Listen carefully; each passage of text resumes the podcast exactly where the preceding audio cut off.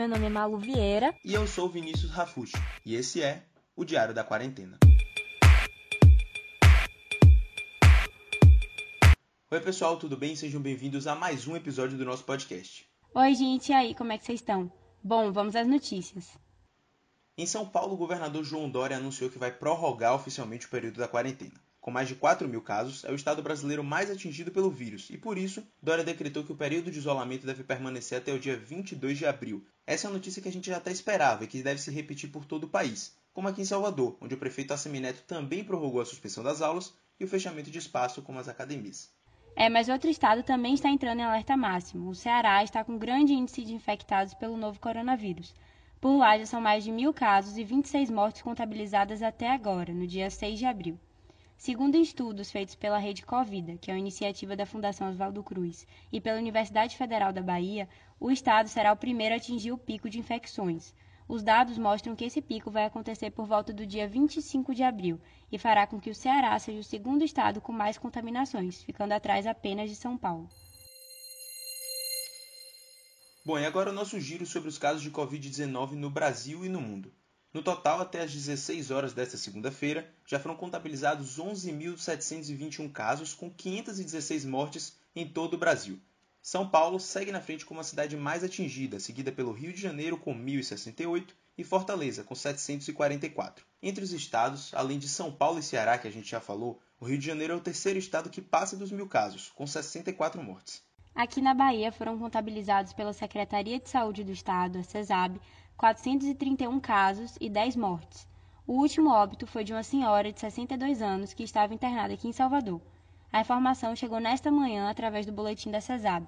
Outra informação que também chegou nesta segunda foi a confirmação da vítima mais jovem do Covid-19. Um bebê de apenas 3 meses morreu após contrair o vírus. Ela era da cidade de Igatu, no interior do Ceará. Ao nascer, ela foi diagnosticada com síndrome de Bartter, doença que afeta os rins e altera as quantidades de potássio no sangue então ela era do grupo de risco.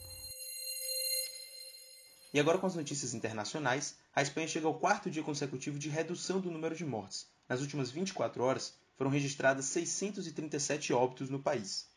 Na Itália, foram 636 mortes nas últimas 24 horas, e o que representa também uma baixa se a gente comparar o cenário da semana passada, por exemplo, ou das semanas anteriores, quando chegou a ter mais de 900 mortes registradas em apenas um único dia.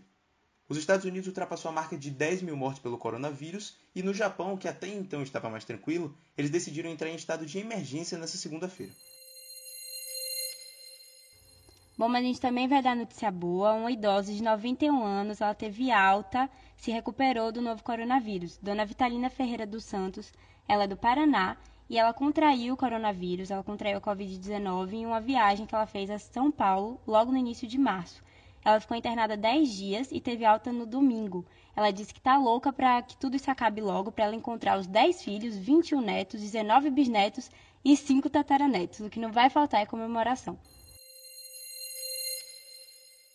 E uma notícia que chegou na tarde dessa segunda-feira e pegou muita gente de surpresa foi a apuração do jornal Globo, que indicava que o presidente Jair Bolsonaro deveria demitir o atual ministro da Saúde, Luiz Henrique Mandetta. Segundo a publicação, a demissão deveria ser oficializada através de uma edição extraordinária do Diário Oficial da União, ainda nesta segunda-feira, dia 6 de abril. Mas parece que o presidente voltou atrás e ainda não deve exonerar Mandetta do cargo. Bolsonaro e Mandetta já vinham acumulando alguns atritos durante as últimas semanas, principalmente por divergirem das políticas de isolamento. Enquanto o médico e ministro da Saúde apoiam o isolamento amplo como a melhor medida para a contenção, já que ela evita aglomerações e o fluxo urbano de pessoas nas ruas, o presidente acredita na estratégia do isolamento vertical, onde apenas quem já apresenta alguns sintomas ou os maiores de 60 anos devem ser afastados do restante da sociedade. Até então, o mais cotado para entrar no lugar de Mandetta era o deputado federal Osmar Terra, do MDB do Rio Grande do Sul. Osmar é médico e ex-ministro da Cidadania. Ele almoçou com Bolsonaro e outros quatro ministros nesta segunda-feira e nas redes sociais constantemente defende a ideia do isolamento vertical, que é a mesma ideia apoiada por Bolsonaro. Bom, e hoje é segunda-feira e segunda-feira é dia de entrevista. A entrevistada de hoje é Linda Bezerra, a editora-chefe do Jornal Correio. A gente bateu um papo super legal com ela sobre os desafios da cobertura jornalística durante a pandemia de coronavírus, que é um tema que me interessa bastante com certeza interessa muito o Vini também. Afinal, a gente está estudando isso, né? E uma das questões que a gente conversou com Linda foi sobre o principal desafio de manter uma equipe unida e como tem sido feito para poder produzir o jornal durante esse esquema de home office, na qual todos os colegas de redação estão distantes. O grande desafio de uma equipe que trabalha junto é a comunicação. Nesse cenário de home office, ela é ainda mais desafiadora, né? A falta da comunicação ainda é mais desafiadora. Então, assim, eu acho que a grande questão é a gente se comunicar, se entender e afinar o fluxo. E para afinar o fluxo, como Linda mesmo falou, os aplicativos de mensagens e de ligações se tornaram ferramentas ainda mais essenciais para o trabalho do jornalista. Hoje, com a tecnologia, a gente pode melhorar bastante isso, né? E acho que a gente tem tido bastante êxito. Eu acho que, diante das circunstâncias, eu acho que está muito melhor do que eu pensei. E num momento onde principalmente os jornalistas precisam lidar com muitas informações e muitos dados o tempo todo, é preciso você encontrar um equilíbrio entre você manter o profissionalismo, encarar aquelas notícias e você também não entrar em pânico, afinal somos todos seres humanos e estamos sujeitos a ter esses sentimentos como ansiedade, como o próprio pânico e não entender muito bem aonde essa situação vai parar. Que é, justamente por causa do trabalho ser tão envolvente e exigir tanto de nós, do nosso tempo, acho que a gente não tem muito tempo para o pânico. É claro que quando você deita a cabeça no travesseiro e, e lembra do que você está vivendo, e você pensa que você está num filme, né? O tempo é dedicado ao trabalho e a gente tem muita coisa para fazer, porque é uma cobertura intensa, o tempo todo tem notícia, então você está o tempo todo envolvido no trabalho. Mas quando dá um tempo, eu, por exemplo, leio, é, ouço música, procuro fazer uma coisa que eu gosto muito. E também, assim, no jornal, como a gente lançou a campanha o Salvador Unida, que é uma campanha que dá visibilidade às ações do bem, acho que a gente tem um propósito, sabe? Então, é, nos envolve mais, eu acho. Eu, pelo menos, estou nesse sentimento é, de se envolver mais e pensar que vai passar. E nesse momento, o jornalismo também tem ajudado muito mais do que com apenas informações Linda comentou sobre campanhas, projetos e como a imprensa tem se pautado e se projetado para levar muito mais do que notícias para o público. Olha, chega uma hora que só informar não dá conta, porque também às vezes é preciso mudar de assunto um pouco, né? A gente tem um papel de informar sim e a gente está informando, mas a gente também pensa em conteúdos que não só informem, mas tragam reflexões para os leitores, né? Que os leitores consigam, a partir daquela leitura, fazer reflexões ou serviços, né, nesse momento de quarentena, é, ou humor, né, também, divertir, para trazer um pouco de alívio, mudar de assunto.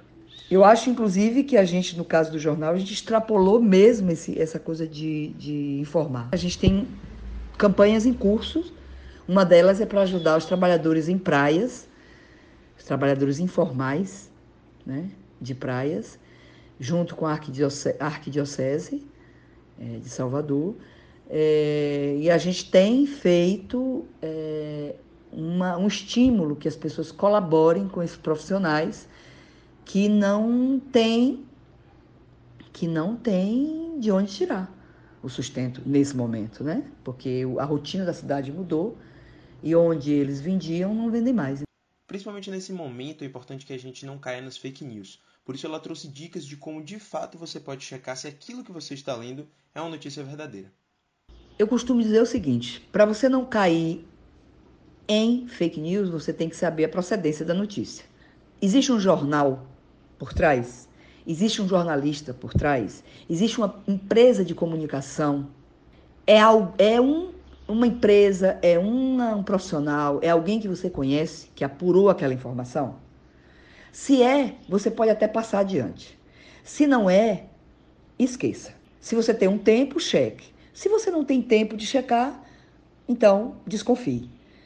O importante é que quem apura a informação tem que ser uma pessoa profissional, que compreende como checar os fatos. Bom, pessoal, essa foi nossa entrevista com Linda Bezerra, editora-chefe do Jornal Correio, e a gente queria agradecer muito a participação dela aqui. Espero que vocês tenham curtido o programa e até a próxima, até quarta-feira, com mais um Diário da Quarentena. Até lá!